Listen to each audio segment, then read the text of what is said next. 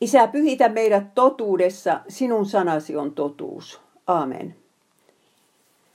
Meillä on siis aiheena kristityn odotus ja toivo.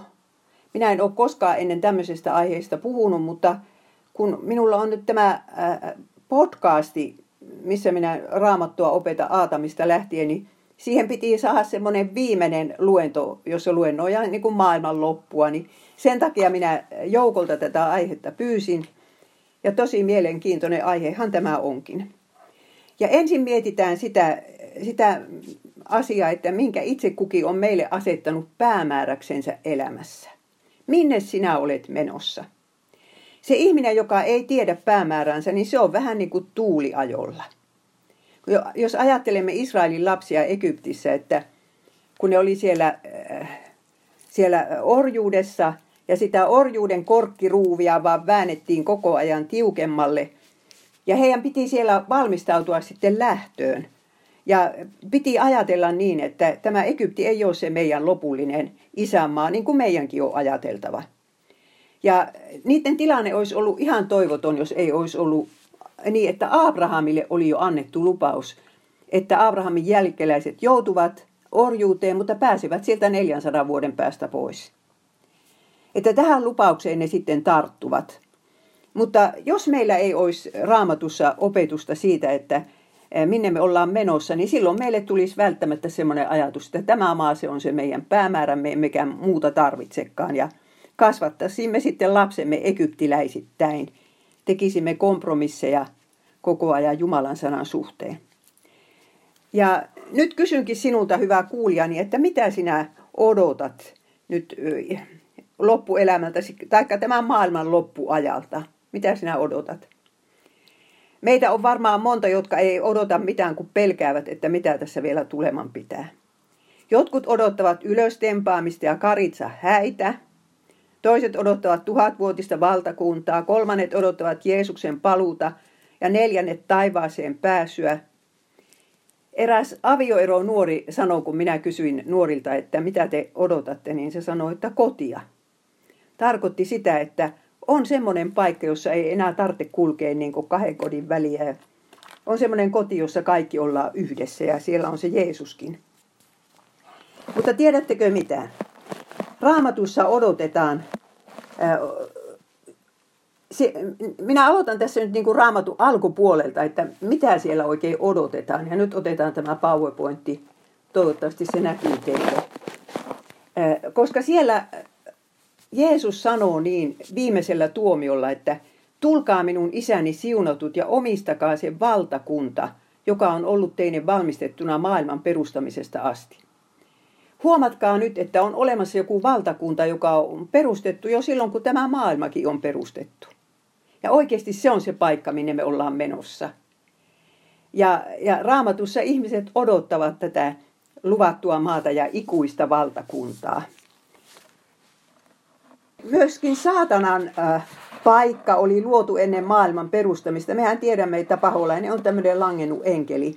Ja, äh, ja hänelle oli sitten valmistettu myöskin paikka, missä hän äh, viettäisi ikuisuutensa, kun Jeesus sanoi sitten siellä vasemmalla puolellansa oleville, että menkää pois minun tyköni te kiroutut siihen iankaikkiseen tuleen, joka on valmistettu perkeleelle ja hänen enkeleillensä.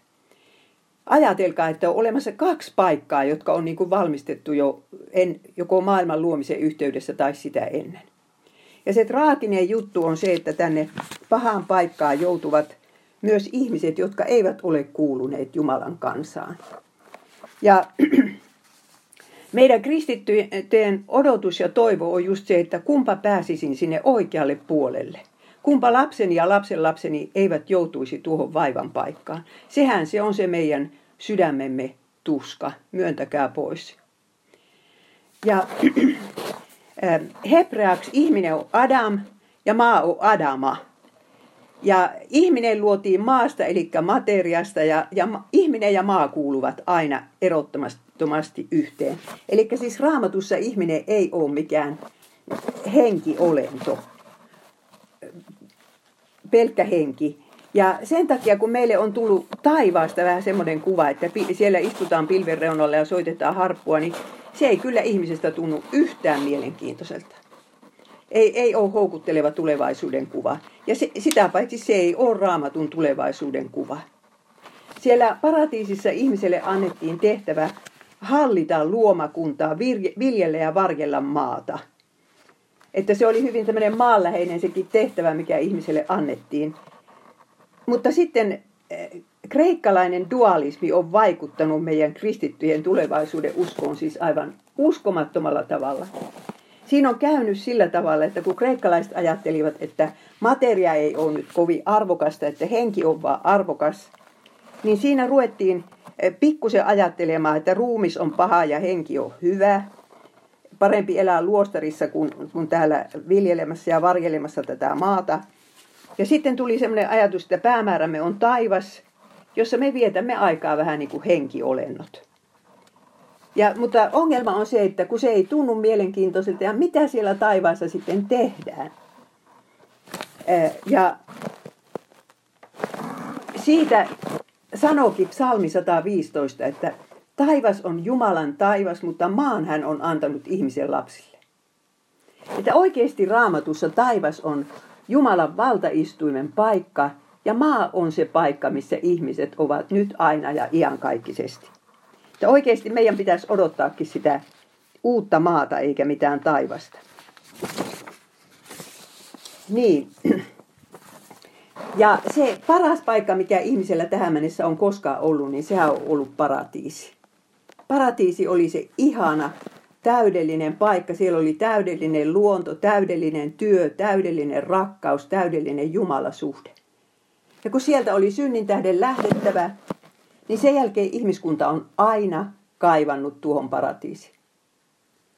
Minä muistan, kun minun veljen tyttö, tyttö oli, hän, hän on, hänellä on siis tämmöinen ruumiinvamma, ja kun hän sitten joutui leikkaukseen ja oli kuoleman vaarakin, niin minä puhuin hänelle tästä uudesta maasta ja, ja siitä, että miten siellä, siellä leijonatkin on kesyjä.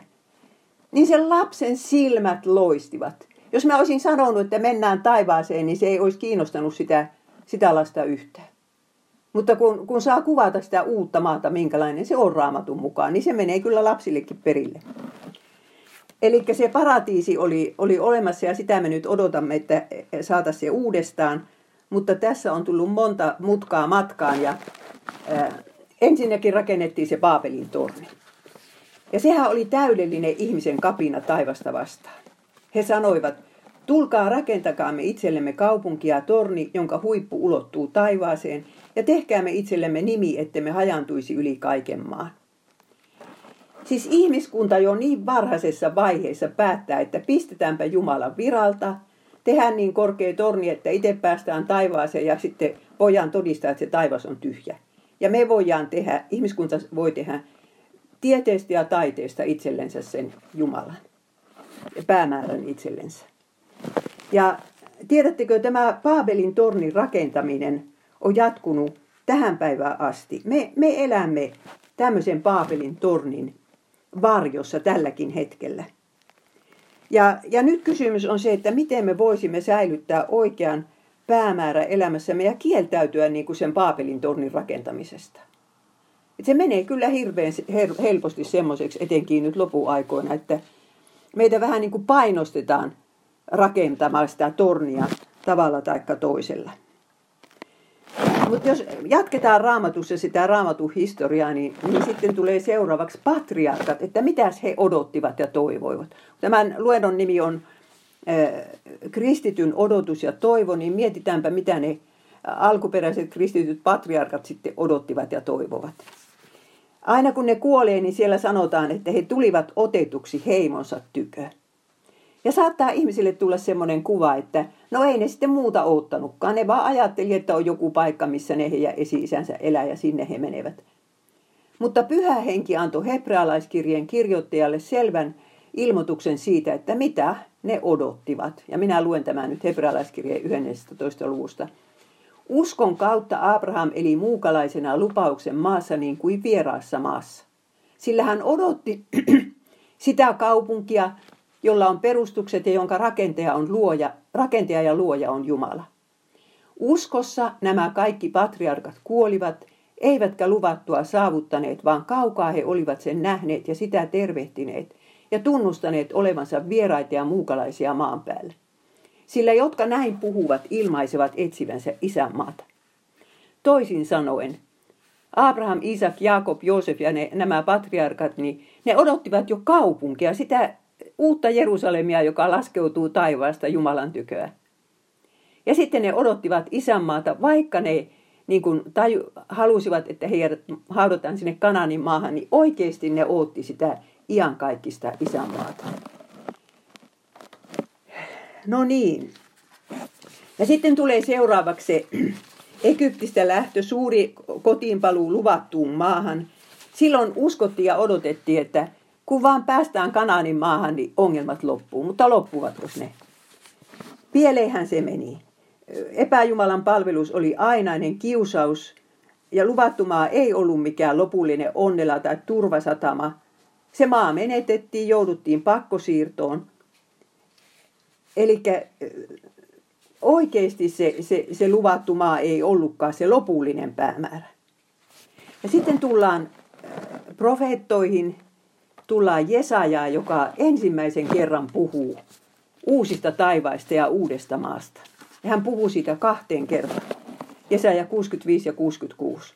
Sillä katso, minä luon uudet taivaat ja uuden maan. Entisiä ei enää muisteta, eivätkä ne enää ajatukseen astu, vaan te saatte iloita ja riemuita iankaikkisesti siitä, mitä minä luon, sanoo siis Herra. Katso, iloksi minä luon Jerusalemin riemuksisen kanssa. Eikö ole ihmeellistä, että 700-luvulla ennen Kristusta jo Jesaja julisti tätä uusia taivaita ja uutta maata. Että se ei riitä se, mikä on kertaalleen luotu, kun se pitää luoda nyt uudestaan. Ja vielä se Jerusalemkin tässä tulee, niin kuin se tulee ihan raamatun lopussa. No niin. Ja sitten oman aikansa kielikuvilla Jesaja kuvasi sitä uutta luomakuntaa niin, että nuorin elää siellä satavuotiaaksi ja leijona käy laitumella lampaan kanssa – No, eihän siellä uudessa luomakunnassa sitten ole kuolemaa ollenkaan. Mutta mennäänpäs eteenpäin ja mietitään, että mitä se Jeesus opetti taivaaseen pääsystä. Sanoiko se joskus, että pääsette kerran taivaaseen? Eipä sanonut. Hän ei puhu kertaakaan taivaasta ihmisen lopullisena päämääränä. Mutta sen sijaan Jeesus puhuu taivasten valtakunnasta. Ja hän opettaa, että se on nyt salattu uskon valtakunta, mutta kerran se on kaikille näkyvä kirkkauden valtakunta. Siis että on oikeastaan tässä valtakunnassa kaksi tämmöistä vaihetta. Ensin on tämä salattu Jumalan valtakunta. No ei se niin salattu ole, koska kyllähän sen kuningas, eli Jeesus, täällä maan päällä eli. Mutta hänellä oli piikkikruunu päässä niin, että kuka ei häntä tunnistanut, paitsi se ryöväri. Ja, ja tuota, mutta kerran tulee se päivä, jolloin kuningas kantaa kultakruunua. Ja oikeasti tämä oli nyt se sama valtakunta, mitä ne vanhan testamentin pyhätkin odottivat. Jeesus sanoo, autuaita ovat hiljaiset, sillä he saavat maan periä. Siis se maan periminen oli se juttu. Perintö ja mitä peritään, se on maa, koska maa on ihmisen varsinainen olinpaikka. No niin. Sitten Raamattu opettaa, että Jumalan valtakunta tulee maan päälle sillä tavalla, että kun Jeesus hallitsee ja saatana sidotaan. Katsotaan sitä seuraavaa Ja. Että siis Jumalan valtakunta on tämän maan päällä silloin, kun Jeesus hallitsee ja saatana sidotaan. Ja Jeesus sanoo näin, Matteus 12.28. Jos minä Jumalan hengen voimalla ajan ulos riivaajia, niin on Jumalan valtakunta tullut teidän tykönne. Taikka kuinka voi kukaan tunkeutua väkevän talon ja ryöstää hänen tavaroitansa, ellei hän ensin, ensin sido sitä väkevää. Että Jeesus siis sanoi, että se, että hän pystyy karkottamaan pahat henget, tarkoittaa, että hän, tässä nyt on se kaiken, kaikkein voimakkain ja se osoittaa, että Jumalan valtakunta on nyt tullut maan päälle. Ja opetuslapsille hän sanoo näin, Luukas 10.18. Minä näin saatanan lankeavan taivaasta niin kuin salaman. Katso, minä olen antanut teille vallan tallata käärmeitä ja skorpioneja ja kaikkea vihollisen voimaa, eikä mikään ole teitä vahingoittava. Siis sama valta annettiin opetuslapsille, apostoleille, kristillisille kirkolle, että, että saatana pystytään kukistamaan. Ja ilmestyskirjan lopussa kerrotaan, että saatana sidotaan tuhanneksi vuodeksi. Ja nyt on sitten se suuri kuuma peruna se, että, että milloin tämä tapahtuu. Nimittäin lute, luterilaisen käsityksen mukaan, no, tästä on luterilaisen kirkon sisällä monta eri käsitystä kyllä, mutta, mutta siis tunnustuskirjojenkin mukaan, niin, niin tässä puhutaankin kirkon ajasta. Semmoista sanaa raamatussa ei ole kuin tuhan, tuhatvuotinen valtakunta, mutta siellä sanotaan, että saatana sidotaan tuhanneksi vuodeksi. Ja minä luen sen nyt täältä, ilmestyskirja 21-3. Ja minä näin tulevan taivaasta alas enkelin, jolla oli syvyyden avain ja suuret kahleet kädessään. Ja hän otti kiinni lohikäärmeen, sen vanhan käärmeen, joka on perkele ja saatana, ja sitoi hänet tuhanneksi vuodeksi ja heitti hänet syvyyteen ja, luk- ja sulki ja lukitsi sen sinetillä hänen jälkeensä, ettei hän enää kansoja villitsisi. Siihen asti, kun ne tuhat vuotta ovat loppuun kuluneet, sen jälkeen hänet pitää päästettämään irti vähäksi aikaa. Eli siis nyt kysytään, että, että onko tämä aika tulossa vai joko se meni. Ja sillä tavalla ajatellaan monissa luterilaisissa piireissä, että saatanan sitominen tapahtui Kolkatalla, jossa Kristus voitti saatanan ja vei siltä aseet, eli synnin ja kuoleman. Ja evankeliumin julistus rajoittaa saatanan valtaa nyt kirkoaikana ja pitää sitä saatanaa tietyssä mielessä syvyydessä. Ja sitten kun puhdas Jumalan sana julistus aikojen lopulla lakkaa, niin sitten saatana pääsee johtamaan harhaan kansoja ja nostattamaan ne Kristusta vastaan – saatana tietää silloin, että aika on lyhyt ja on, on raivon vallassa. Toisin sanoen, lai ja evankeliumin julistus ja armon välineet sitovat saatanan. Sillä, että kristillisissä maissa ei ole ollut riivattuja ihmisiä. Ja, ja ei ole ollut esimerkiksi ihmisuhreja, joita on melkein kaikissa kulttuureissa. Minä sanoisin, että kaikissa. Ja ihmisarvo on noussut kunnia. Saatana on tällä tavalla sidottu. Orjat on vapautettu, naiset ja lapset on saanut ihmisarvon ja, ja yleensä joka ikinen ihminen tämän maan päällä. Ja tämä on nyt sitten siirtynyt YK ihmisoikeuksien julistukseenkin ja se on siirtynyt niihin maihin, jotka ei ole kristillisiä maita, niin kuin Japani on vaikuttanut lainsäädäntöön, että sillä tavalla saatana on kyllä sidottu. Minä sanoisin, että te rakkaat ystävät, te ette tiedä, minkälaista on pakanuus. Minkälaista hirveätä julmuutta se on – ja, ja nyt kun sitten elämme sitä aikaa, jolloin saatana on päästetty irti, niin se tulee takaisin. Se tulee takaisin, että, että ollaan niin tosi julmia toisillensa, niin kuin esimerkiksi tämä Koskelan murha nyt osoittaa, että kolme 16-vuotiaista poikaa tappaa kaverinsa. Eilen luki lehdessä, että poliisi sanoi, että ei ollut mitään motiivia, pelkkää sadismia. Ystävät, tämä on sitä pakanuutta. Ja tämä on tulossa takaisin kun ei opeteta enää kristiuskoa ja eikä, eikä lapsia kasteta. No niin. Nyt on sitten, niin tämä jatkuu tämä äskeinen raamatun kohta näin, että ja minä näin valtaistuimia ja he istuivat niille ja heille annettiin tuomiovalta. Ja minä näin niiden sielut, jotka olivat teloitetut Jeesuksen todistuksen ja Jumalan sanan tähden ja niiden, jotka eivät olleet kumartaneet petoa ja sen kuvaa, eivätkä ottaneet sen merkkiä otsaansa eikä käteensä. Ja he virkosivat eloon, oikeasti se on kreikaksi, he elivät ja hallitsivat Kristuksen kanssa tuhannen vuotta. Muut kuolleet eivät vironneet eloon ennen kuin ne tuhat vuotta olivat loppuun kuluneet. Tämä on ensimmäinen ylösnousemus. No, tämähän näyttää ihan siltä, kun tuli semmoinen tuhannen vuoden aika vielä, vielä että se olisi meillä edessämme. Mutta, mutta oikeastaan niin kuin tässä, tässä sanotaan, että nämä hallitsevat, e, ei siellä sanota, että ne hallitsevat tai, maan päällä, vaan ne valtaistuimet voivat ihan yhtä hyvin olla taivaassa. Ja, ja sitten ensimmäinen ylösnousemus tarkoittaisi sitä, että kun me, me muut emme pääse, pääse sinne uuteen luomakuntaan, saati sitten taivaaseen ennen kuin viimeisen tuomion jälkeen. Niin nämä pyhät, jotka ovat kuolleet Jeesuksen tähden, niin ne ovat nyt jo päässeet sinne. Ja jollakin tavalla siellä Kristuksen kanssa hallitsevat ja johtavat tämän maailman asioita niin, että kristiusko on levinnyt näin paljon. Oikeastihan kristiusko leviää kaikille kansoille ennen kuin Jeesus tulee takaisin. Ja ehkäpä se on nyt jo levinnytkin. Että se olisi tämä ensimmäinen ylösnousemus.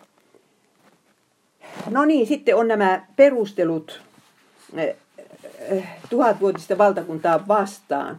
Siis on olemassa semmoinen oppi kuin dispensationalismi, joka tarkoittaa sitä, että, että uskotaan tämmöisiä aikakausia siihen, että se on tulossa vielä se tuhatvuotinen valtakunta. Ja tämä on semmoinen juttu, että tämä ei ole erottava oppi kristillisessä kirkossa. Että joka uskoo niin tai näin, niin ollaan rakkaita veljiä ja sisaria. Mutta, mutta dispensationalismi on siis opettaa sitä, että, että, että Israelille ja kirkolle on olemassa ihan eri suunnitelmat. Että se ei olekaan niin, että, että Abrahamin lapsia ovat ne, jotka uskoo Jeesukseen, olipa ne sitten juutalaisia tai pakanoita, vaan niille on ihan eri suunnitelmat olemassa. Ja sitten dispensationalistit uskovat, että Jeesus tulee ensin salaisesti pilviin ja tempaa omansa pois täältä ennen vainoaikaa. Ja sitten tulee seitsemän vuotta, jolloin juhlitaan, kar- nämä ihmiset, uskovaiset juhlivat karitsahäitä taivaassa. Ja sitten Jeesus palaa pilvissä ja perustaa sen tuhatvuotisen valtakunnan, istuu valtaistuimelle ja pyhät hallitsevat ja Israelin kukoistuksen ja lähetystyön aika. Eli Israel silloin harjoittaa tätä lähetystyötä, se on kääntynyt kristityksi. Ja sen jälkeen saatana päästetään irti. Ja sitten Jeesus palaa kolmannen kerran. Ja sitten on viimeinen tuomio. Mutta tässä on ongelmia, on, ongelma esimerkiksi se, että dispensationalistit eivät puhu juuri mitään uudesta luomakunnasta. Että se tuhatvuotinen valtakunta on se jännä juttu, koska se tapahtuu tämän maan päällä mutta minulla on semmoinen kuva, että ne ajattelevat vähän taivasta just näin niin kuin kreikkalaiset dualistit, että, että tuota, se on, se taivas on taivaassa ja eikä ihminen osaa kuvitella mitään mielenkiintoista sinne. No niin, sitten täällä on ne muutamat perustelut sitä dispensationalismia vastaan. Tai sitä, että tuhatvuotinen valtakunta tulisi nyt kohta sitten meille. Ensimmäinen on se, että Raavatun mukaan Kristuksen paluuta ei seuraa tuhatvuotinen maanpäällinen valtakunta, vaan viimeinen tuomio, taivas ja helvetti. Toinen asia, Raamattu kertoo taivaiden voimien järkkyvän ja taivaan kappaleiden sulavan kuumuudesta, kun Kristus tulee takaisin. Tämän jälkeen ei voi kuvitella enää mitään maanpäällistä valtakuntaa. Ja kolmas asia, Raamatun mukaan kristittyjen toivo ei kohdistu maanpäälliseen tuhatvuotiseen valtakuntaan, vaan uuteen luomakuntaan. Ei, siellä Paavali sanoi eikä Pietari, että odotamme tuhatvuotista valtakuntaa, kun Pietarikin sanoi, että odotamme uusia taivaita ja uutta maata, missä vanhuskaus asuu. Raamatun mukaan Kristus ottaa tullessaan näkyvästi kaiken vallan taivaassa ja maan päällä. On mahdoton ajatella, että saatana voisi vielä tämän jälkeen nousta valtaan maailmassa. Ja sitten vielä viides. Raamatun mukaan evankeliumi julistetaan kaikille kansoille ennen Kristuksen paluuta – joka merkitsee maailmanloppua. Sen jälkeen ei enää ole evankeliumin eikä kääntymisen aika, niin kuin dispensationalistit väittää, että sittenhän se vasta onkin, kun Jeesus on tullut. Tämä oli tästä, mutta kuten sanoin, niin, niin että tämä ei ole semmoinen asia, joka, jonka pitäisi erottaa meitä uskovaisia toisistamme. Ää, mutta minä väittäisin, että me elämme sitä aikaa, kun saatana on päästetty irti. Ja kun siellä sanotaan, että, että paho, niin kuin antikristutkin ilmestyy sen jälkeen, kun on poistunut se, mikä on pidättänyt tähän asti. Ystävät, mikä on pidättänyt pahuutta tässä maailmassa? Se on ollut oikea julistus, tieto Jumalan sanasta, oikeudenmukainen lainsäädäntö, joka on perustunut raamattuun. Se on, kuulkaas, saatanata hillinnyt tähän asti. Mutta kyllä minä, kun, nyt, nyt kun katsoo ympärille, niin ei voi muuta sanoa kuin, että paholainen riehuu. Että, että Jumalan luomistyö hylätään, sukupuoli hylätään, avioliitto hylätään, lastensaantia sekin hylätään tietyllä tavalla ja, ja lasten kasvatus etenkin hylätään. mitenkä vain Jumalan käskyt pystytään romuttamaan, niin niin ne romutetaan. Ja sitten Jeesus sanoo, että kun laittomuus pääsee valtaan, kylmenee useimpien rakkaus. Tästä maailmasta häviää rakkaus. Että silloin kun ei ole lakia, niin ei ole rakkautta. On niin paljon ihmisiä, joiden sydän on jo ihan lapsena seretty niin, että ei ne pysty rakastamaan. Tiedän, minkälaisia ne Koskelan murhaajapojatkin olivat. Niin, että tämmöinen saatanan äh, riehunta-aika tässä nyt on menossa ja varmaan pahempaa tulee, että siihen voidaan valmistautua, että Jumalan äh, lakia ja käskyjä kumotaan yhä enemmän ja ihmisten elämä tehdään yhä vaikeammaksi. Ja jos luetaan äh, tätä ilmestyskirjaa, niin siellähän tulee kolme katastrofien aaltoa. Tulee seitsemän sinettiä, seitsemän pasuunaa ja seitsemän vihamaljaa. Eli siis kuvataan kolme katastrofia aaltoa, seitsemän sinettiä, seitsemän pasunaa ja vihamaljaa. Eli maa ja meri ja puut tuhoutuvat ensin kolmas osa, sitten puolet sitten kokonaan. Vainot, sodat, nälkä, rutto ja pandemiat, niin kuin nyt näemme. Minä uskon vakaasti, että tässä on tulossa nyt meillä muitakin pandemioita ja, ja maailma menee ihan sekaisin niihin takia. Ja ihmeellistä on se, että että paatumus kasvaa. Että ajatelkaa, mitä herätystä ei tule. Että ihmiset purevat kielensä rikki, mutta eivät tee parannusta. Ja, ja sitten se on ihmeellistä tässä ilmestyskirjassa, että Jumala kutsuu nämä kaikki tuhoenkelit. Hän sanoo, että tule. Eli se tarkoittaa, että ne tulee Jumalalta. Jumalan viha vitsa, Jumala on niin kuin saanut tämän maailman synnistä jossain mielessä tarpeekseen ja ja ryhtyy nyt sitten toimenpiteisiin. Ja sitten siellä ilmestyskirjassa kerrotaan, että miten on kirjakäärö ja sitä ei osaa kukaan avata. Ja Johannes oikein itkee sitä, että miksi ei sitä kukaan osaa avata. Ja sitten joku sanoo, älä itke, Daavidin juurivesa on voittanut ja Karitsa avaa sen sinetin. Ja jonkun kommentaarin mukaan se tarkoittaa sitä, että että se on historian avain, että karitsa, uhrattu karitsa on se historian avain, että se on se, kirjakäärö on se historia.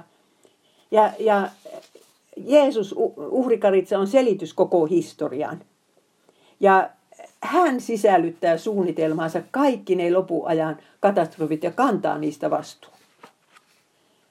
Määrää, missä tapahtuu ja miten kauan se kestää. Ja sen takia siellä sanotaan ilmestyskirjassa, älä pelkää mitä joudut kärsimään. Ja sitten Jeesus sanoo itse, mutta kun nämä alkavat tapahtua, niin rohkaiskaa itsenne ja nostakaa päänne, sillä teidän vapautuksenne on lähellä. Että ystävät, me saadaan muistuttaa mieleemme sitä, että, että mikä meitä odottaa.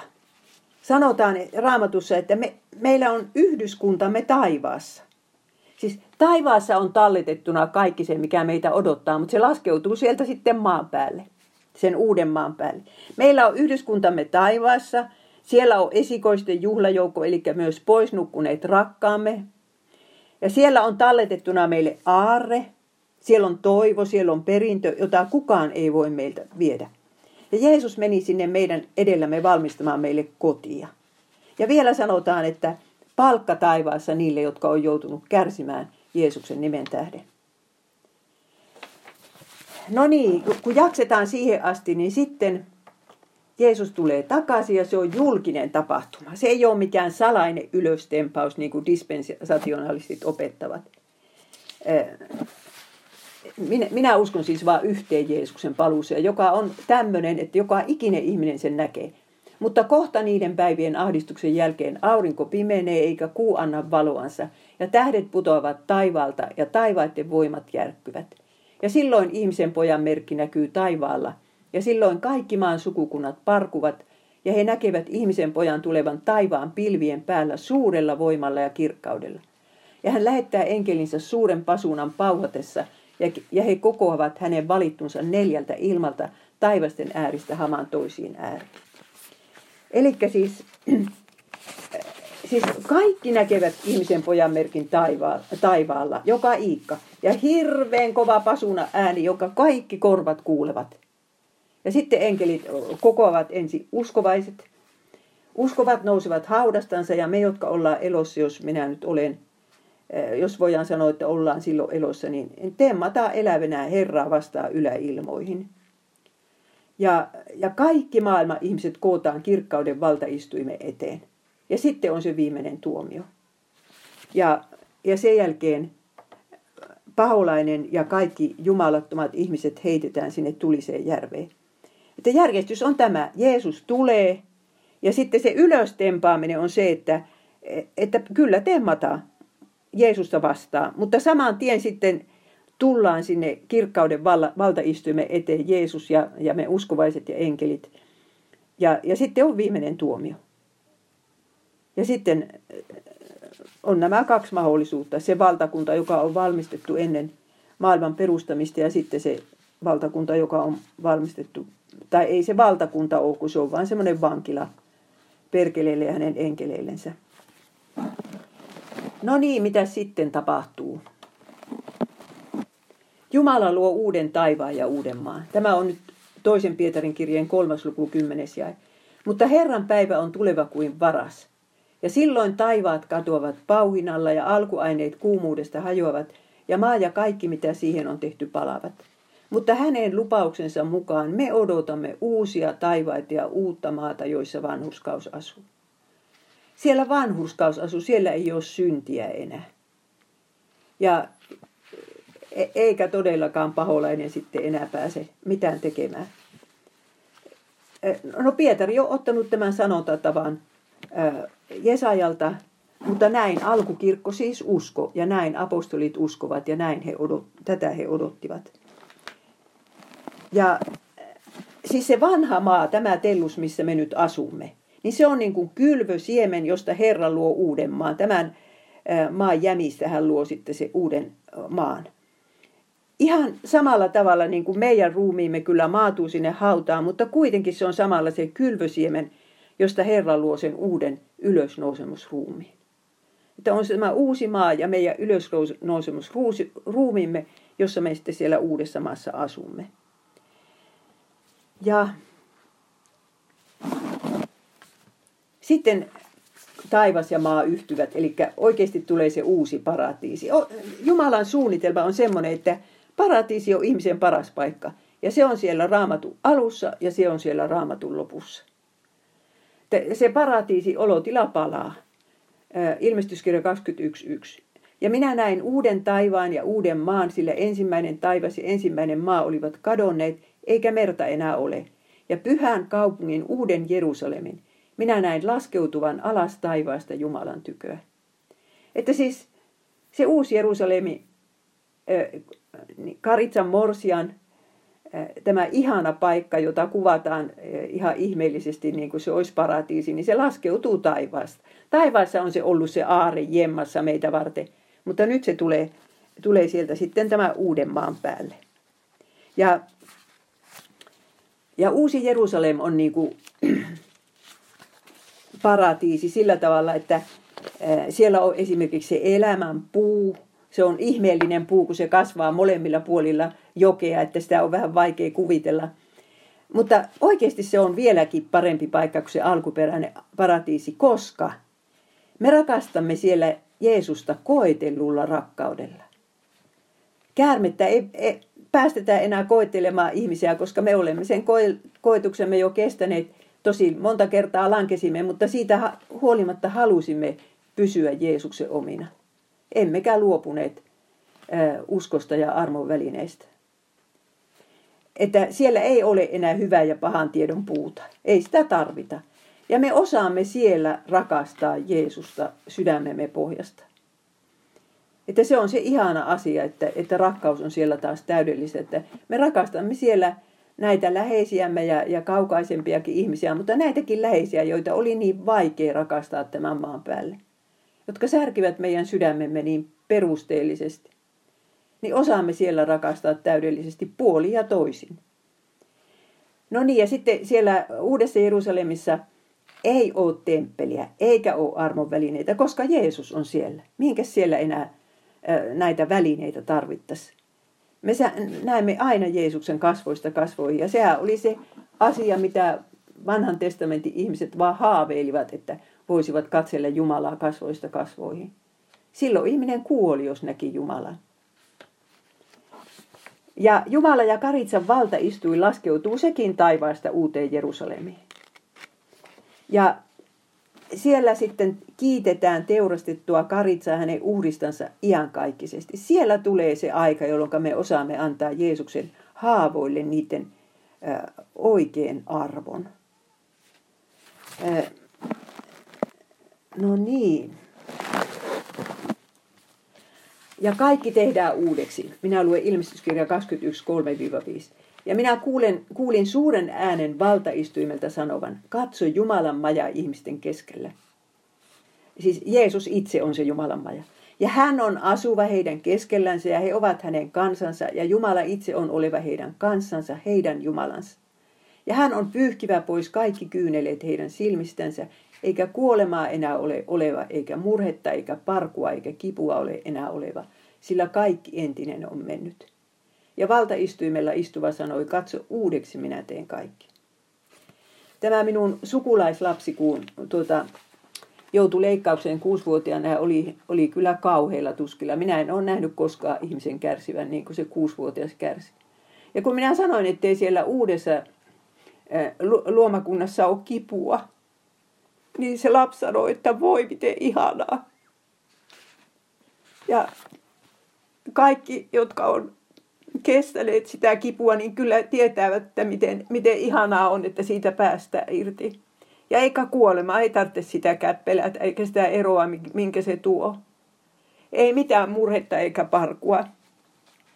Kaikki entinen on mennyt. Tätä me odotamme. No niin. Minulla on tässä paperit edessä ja yritän katsoa, että missä kohtaa me olemme menossa. Mutta vanhan ja uuden maan välillä vallitsee semmoinen jatkumo. Siis kuinka moni teistä on huomannut, että raamatun viimeisessä luvussa, melkein viimeisissä sanoissa sanotaan, että ja maan kuninkaat vievät sinne kunniansa, siis sinne uuteen Jerusalemiin. Ja sinne viedään kansojen kunnia ja kalleudet. Mitäs puhetta tämä on? No se on sitä puhetta, että, että kaikki se hyvä ja kaunis, mitä tässä maailmassa on tehty, se oikeudenmukaisuus ja se, se vaikka sanotaan vaikka pahin musiikki, Jumalalle kunniaksi sävelletty, niin sinne, kyllä se sinne taivaaseen pääsee. Tai sanotaan siihen uuteen luomakuntaan. Että se ei ole ollenkaan turhaa se, mitä me nyt teemme, vaan, vaan että se, siitä, siitä tulee jotakin seurauksia sitten siihen uuteen luomakuntaan. Niin sen takia nytkin pitää kyllä sitten yrittää viljellä ja varjella tätä maata oikeudenmukaisesti ja tehdä työnsä hyvin ja, ja niin poispäin. Ja sitten siellä myös sanotaan, että he hallitsevat aina ja iankaikkisesti. Tämä on ihmisen työ. Se annettiin Aatamille että sen pitää, ja Eevalle, että pitää hallita luomakuntaa hyvin ja oikeudenmukaisesti. Ja sitten sitä osataan uudessa maassa hyvin tehdä. Että siellä ihminen on, on oikein, oikeudenmukainen hallitsija. Luonto puhkeaa ennen kuulumattomaan kukoistukseen. Ja mielekästä työtä riittää meille iankaikkisesta ja iankaikkisesta. Ja siellä myös sitten on, on susi ja lammas samalla laitumella, että sillä lailla se muuttuu tämäkin eläinkunta ja varmaan kasvikuntakin, mutta kuitenkin eläimet ja kasvit on siellä. Siellä on luonto. Minä olen yhden ystäväni kanssa, joka jo kerkisi kuolla, niin tehtiin treffit, että sitten kun mennään uuteen luomakuntaan, niin sitten etsitään yhdessä ne kaikista ihanimmat paikat. Mitä sanotte? No niin, ja sitten täällä me suremme juuri sitä, että että se rakkaus on niin vajavaista, äh, mutta, äh, mutta siellä se ei ole enää. Ja, ja sitten äh, kyyneleet pyyhitään ja minä uskon, että Jeesus seisoo nyt just sinun vierelläsi, joka tätä kuuntelet ja vakuuttaa tämän raamattutunnin kautta, että kaikki murheisi loppuvat ja ei siihen ole enää pitkä aika. Itku loppuu, yö loppuu, loppuu ero ja ikävä. Että sitä varten sinut varmaan on nyt johdatettu tätäkin raamattutuntia kuuntelemaan, että sinä sen muistasit. Ja sitten Jeesus kertoi sen vertauksen ovenvartijasta. Tämä nyt kertoo, että miten meidän pitäisi olla valmiita hänen tulonsa. Olkoon teidän kupeenne vyötetyt ja lampunne palamassa, ja olkaa te niiden ihmisten kaltaiset, jotka Herransa odottavat, milloin hän palaa häistä, että he hänen tullessaan ja kolkuttaessaan heti avaisivat hänelle. Autuat ne palvelijat, jotka heidän Herransa tullessaan tapaa valvomasta. Ja minulle on tämä vertaus kirkastunut sillä lailla, että kun meillä on nyt elämässämme joku murhe tälläkin hetkellä, tai joku synti, mikä meitä painaa, niin Jeesus on siinä, joka koputtaa koko ajan, että avaa minulle ovi tähän nykyiseen hätäsi, huoleisi, syntiisi. Ja kun me harjoittelemme avaamaan hänelle sitä ovea jokaiseen murheeseemme ja syntiimme, niin, niin sitten me osaamme avata, kun hän tulee viimeisen kerran.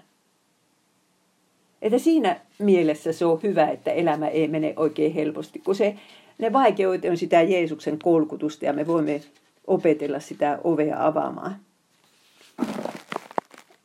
Ja sitten vielä, nyt minä jo kyllä lopetankin, mutta tämä ryöveri ja paratiisi. Jeesushan mainitsi sanan paratiisi yhden kerran. Yhden kerran vaan.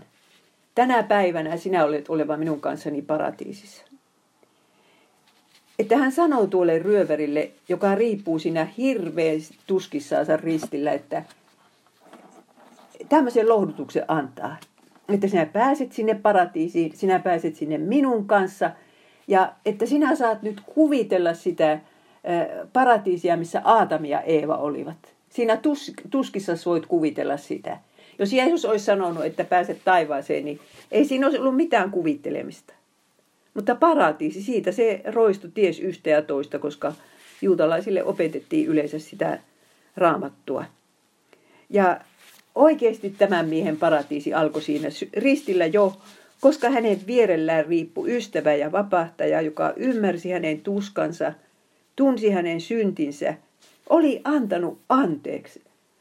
Tämä ryöväri oli luullut, että hän menee kyllä helvettiin, ei ole mitään toivoa enää. Ja yhtäkkiä hän saa siinä synnit anteeksi. Niin saatte uskoa, että oli ihana päivä. Että ryöväri sai kokea siinä todellisen rakkauden ja elämänsä täyttymyksen viime metreillä. Ja ajatelkaa, minkälaisen todistuksen se jätti omille lapsille, jos sillä niitä oli. Että isä pelastui, sai synnit anteeksi.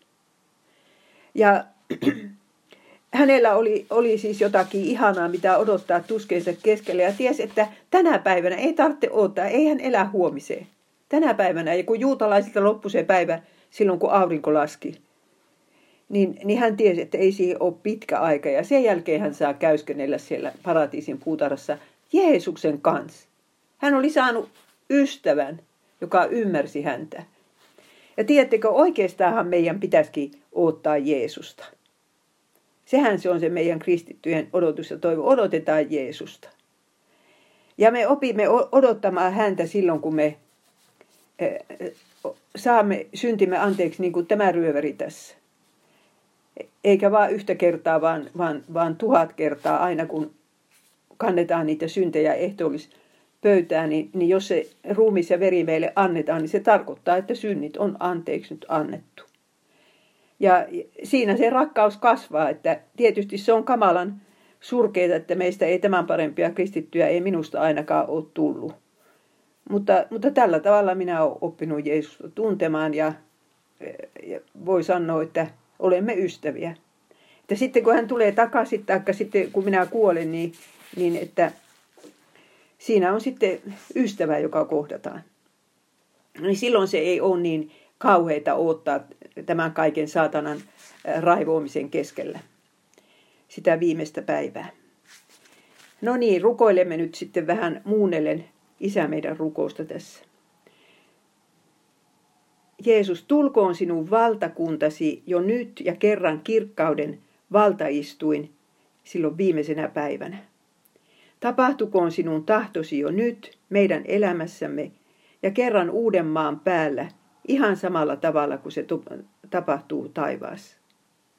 Suo, että me pääsisimme sinne ja joka ikinen meidän rakkaistamme pääsisi, vaikka tällä hetkellä näyttäisi, että ei mitään välitä uskon asioista. Sinulla on kaikki valta taivaassa ja maan päällä. Sinä voit johdattaa näitä meidän rakkaitamme ja koputtaa heidän ovellensa niin, että he avaavat. Kiitos siitä, että sinä päästit sen ryövärin paratiisiin ja, ja sitä varten sinä tulit maan päälle, että mekin sinne pääsisimme. Jeesuksen nimessä, aamen.